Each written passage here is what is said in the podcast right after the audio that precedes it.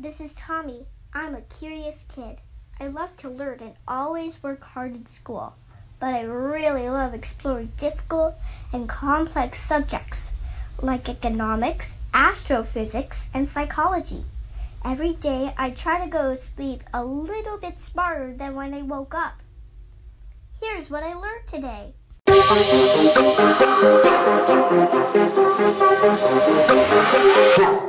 Hello, everyone, and thanks for tuning in to episode 146 of the What Learned Today podcast.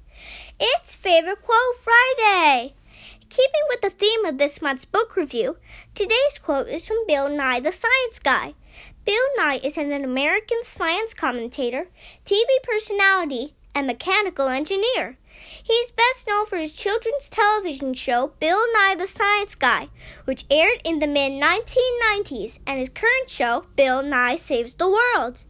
He said, Science is the best idea that humans had ever had.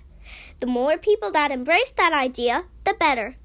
I really like this quote because it reminds us that science is the best tool we have to find the answers to solving the world's difficult problems.